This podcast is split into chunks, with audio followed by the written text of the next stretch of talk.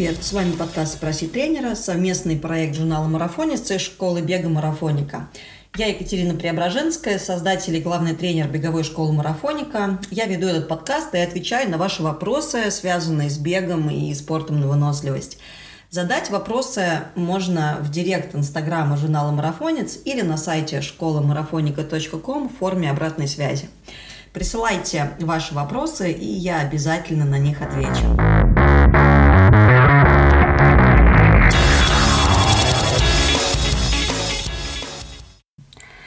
Первый подкаст а, в новом году, и расскажу сегодня а, о том, как бегать в мороз. Этот вопрос нередко нам уже задавали, и мне кажется, как раз а, зимой, естественно, он наиболее актуален, и сейчас после Нового года хочу об этом поговорить. А, о том, как одеваться на морозные пробежки, я уже рассказывала раньше, несколько подкастов назад, поэтому не буду вдаваться тут в подробности, просто скажу то, что нужно использовать а, несколько слоев одежды, в основном специальную синтетическую одежду, стараться не использовать хлопок, ну и также пользоваться разными аксессуарами типа шапок, перчаток, а, бафов, теплых носков и так далее.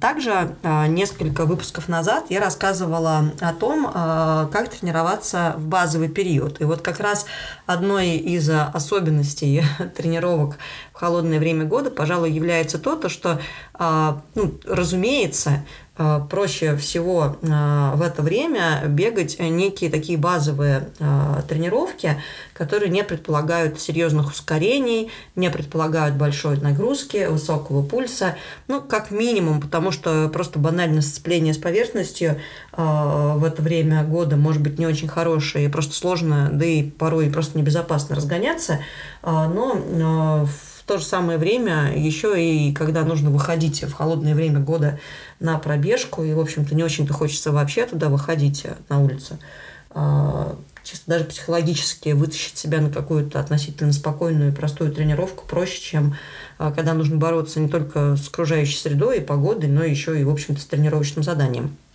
А, ну, при этом а как я уже рассказывала, базовый период, он тоже очень полезен, и на самом деле без него построить э, хороший э, такой выверенный, грамотный тренировочный процесс практически невозможно.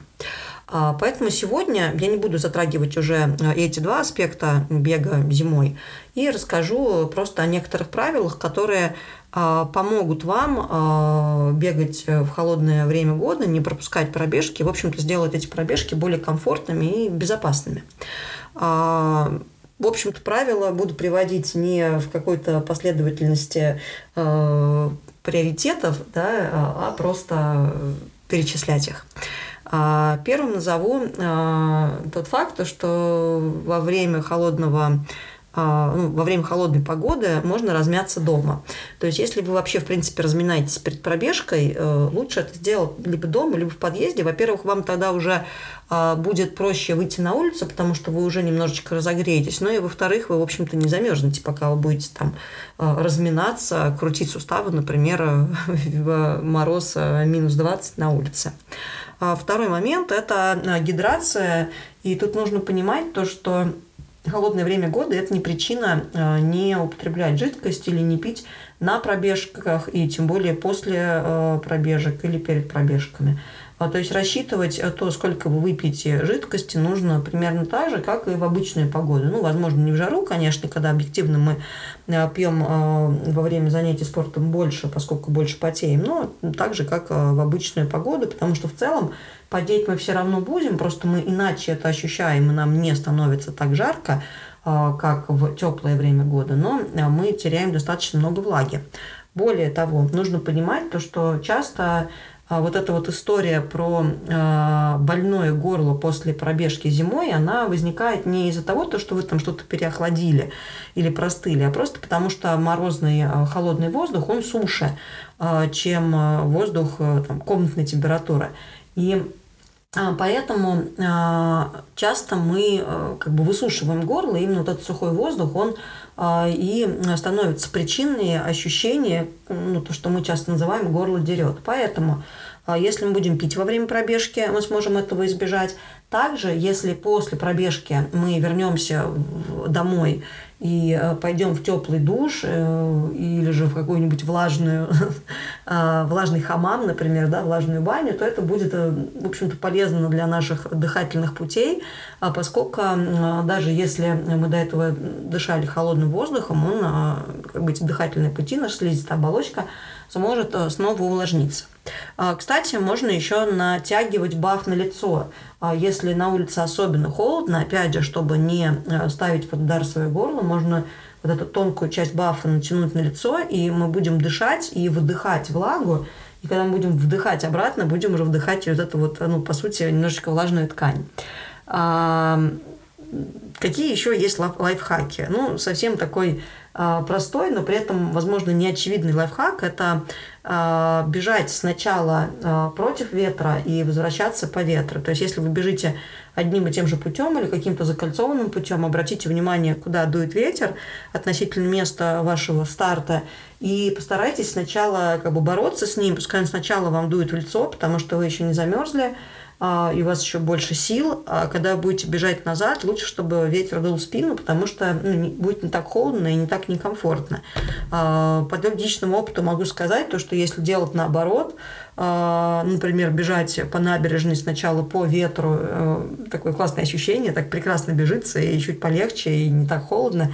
Потом разворачиваешься и бежишь против ветра, и ты уже потный, а, даже если надет винстопер, что, кстати, важный элемент одежды для зимнего бега, а, он все равно не спасает, потому что даже если не продувается куртка, все равно, скорее всего, продуваются а, тайцы, э, продуваются а, ну, банально перчатки, они даже не продувающиеся все равно до конца не спасают, и ветер просто дует в лицо, и становится очень холодно и неприятно. Поэтому это, как я уже сказала, такая штука вроде бы простая, но ее стоит тоже держать в голове, когда мы выбираем маршрут для пробежки.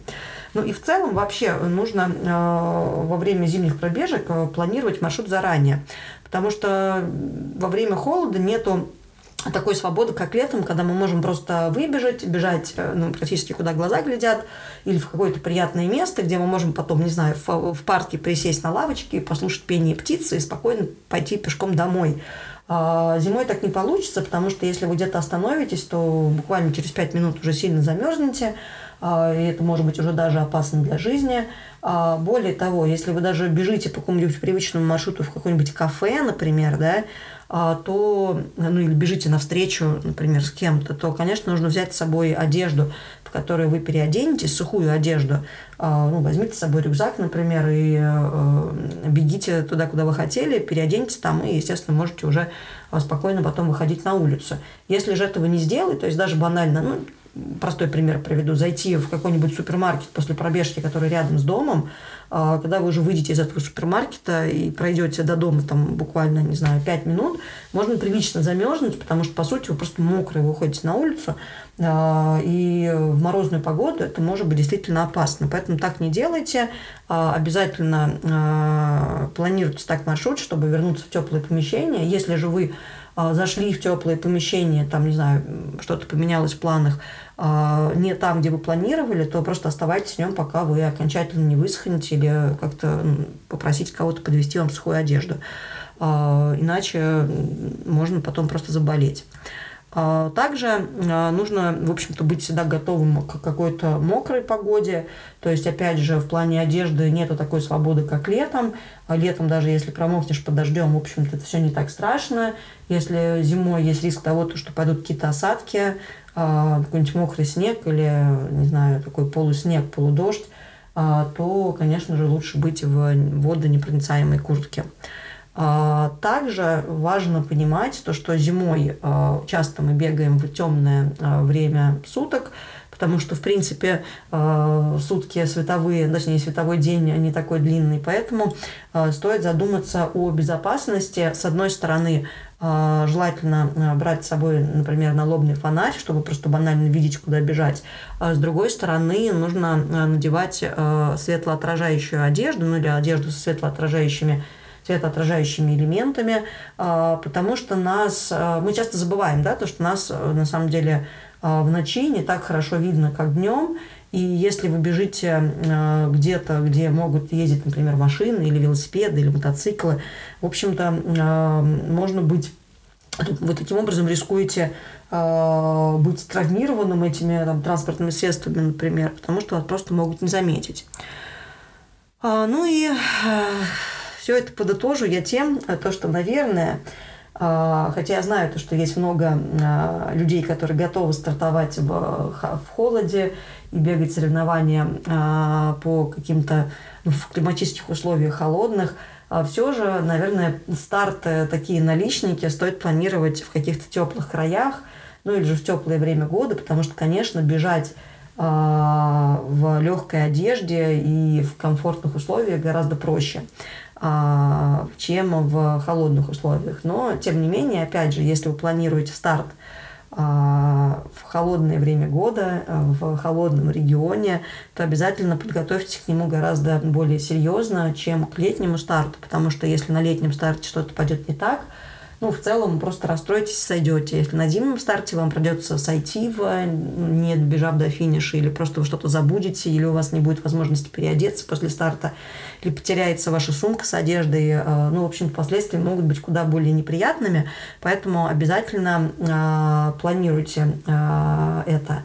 Ну, как итог скажу, опять же, достаточно простую вещь, поскольку зимнее время года, оно, в принципе, для бегуна более опасное, не, не надо недооценивать а, это. И когда вы выходите на пробежку, а, ну, с одной стороны, не нужно бояться этого, поскольку можно принять меры и сделать свою пробежку относительно комфортной. С другой стороны, не нужно недооценивать этого, а старайтесь просто все продумать наперед. Но если вы будете следовать а, тем а, правилам а, и тем советам, которые я привела а, в этом выпуске, в целом, а, можно продолжать спокойно совершенно бегать зимой и уж точно а, бегать, а, ну, то есть точно мороз не является причиной пропускать тренировки, потому что если вы будете тренироваться зимой, то, конечно же, к весне вы уже подойдете совершенно в другой форме, в гораздо лучшей по сравнению с теми людьми, кто на время, на зимнее время решит вообще не тренироваться и не бегать. Ну что ж, еще раз с Новым годом и услышимся через неделю.